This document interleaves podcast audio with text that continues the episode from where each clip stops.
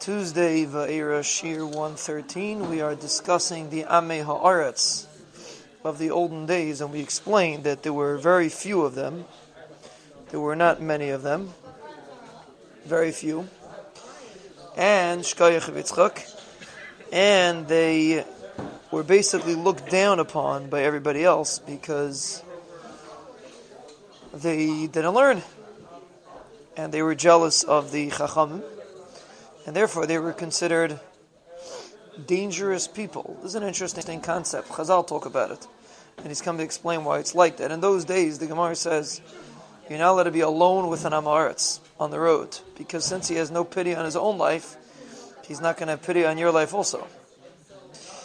So, why? Because Limad HaTorah was the life of a Yid. And therefore, a Yid that showed little regard for his life because he neglected HaTorah could certainly not be trusted with the life of somebody else. Most of Klal Yisrael were busy learning Torah, and therefore, whenever we speak of the Chachamim, we refer to the majority of the multitudes. The only the leading Chachamim are named in Chazal, but the the, the Talmidim were without a number he said, even in a town like Kovna in Russia, Kovna was in Russia? I guess so. Even a town like Kovna in Russia before World War One, there was almost no house without a father, a son, or a son-in-law who was a Talmud Chacham. So, how many Talmidim of the Chachamim do you think there were in the days of Hillel and Shammai? So, when Josephus says that the multitudes were wild and they were they didn't act properly necessarily. What was he referring to? He says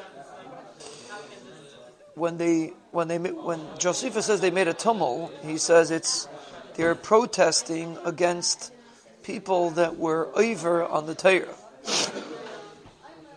The people that ruled at that time, who Josephus was friends with, always attempted to misrepresent the intentions of the multitude as they want to make a disturbance. So the people were making a disturbance, they're making a tumult.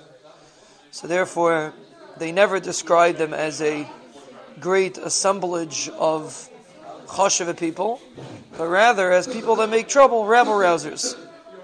The only way you could see a true picture of Klal Yisrael is if you look through the Messiah, which the Chacham say. There we learn that it was composed of men from Shammai Hillel, the men who were stepped on by the horses of the king and were killed by the Roman soldiers were the Chacham.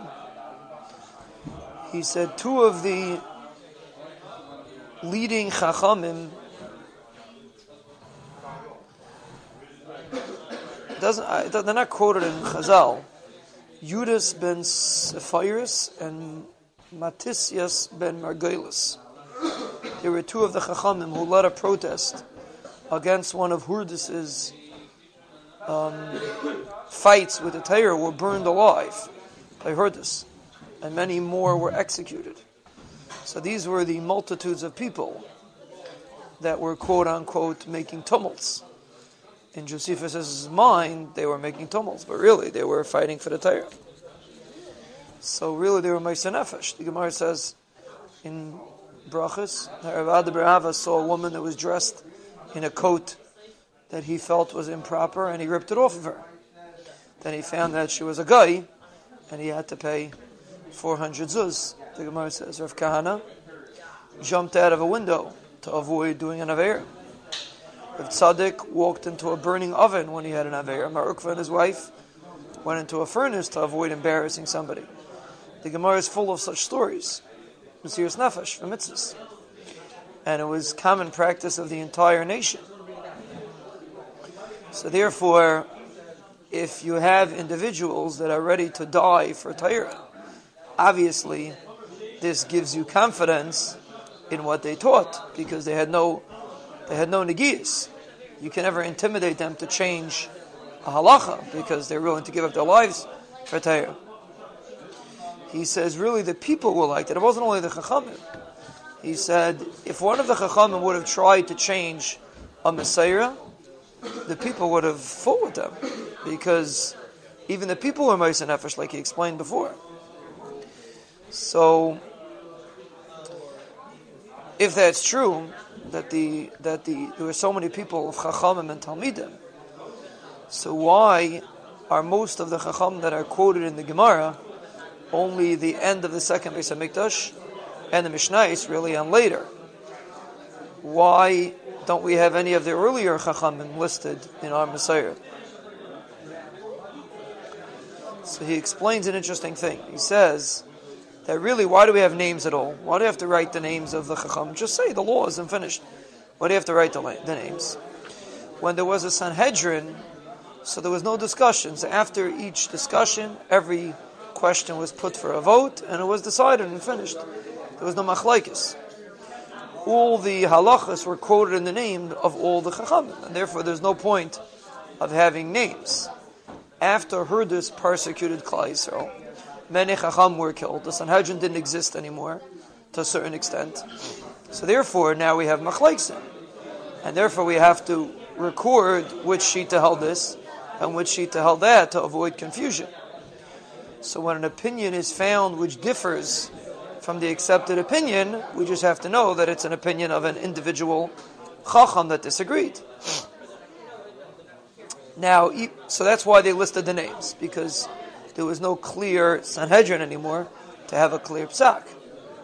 He said even after the individual names are, are in the Gemara, there's still, these are only a few of, and they were the most important of the Chacham, but there were thousands of Chachamim and Talmidim that are never mentioned.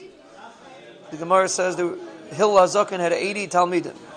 Only two of them are listed, Yonasan ben Uziel and Rabbi Yechon Menzakai. Yonasan ben Uziel was the greatest, Rabbi Yochanan ben Zakai was the, was the smallest. Now, these 80 in the middle are not named. And the rest of the Chacham of Hillel for sure are not named. These are just the greatest Talmidim of Hillel. So you see that there were many, many Chacham that are taka not listed in the Gemara or in the Mishnayos, and only the main ones or the leaders are listed. So therefore, Rabbi was a leader, Yonasan ben Uziel was actually not even mentioned so much in the Gemara, he's mentioned because of his Targum. Those are the ones that are mentioned, but everybody else still existed. There were thousands and thousands of them, but the only ones that are mentioned are the ones that either were the greatest or the ones that were involved in the machlaiksin, and therefore their names are mentioned in the Gemara.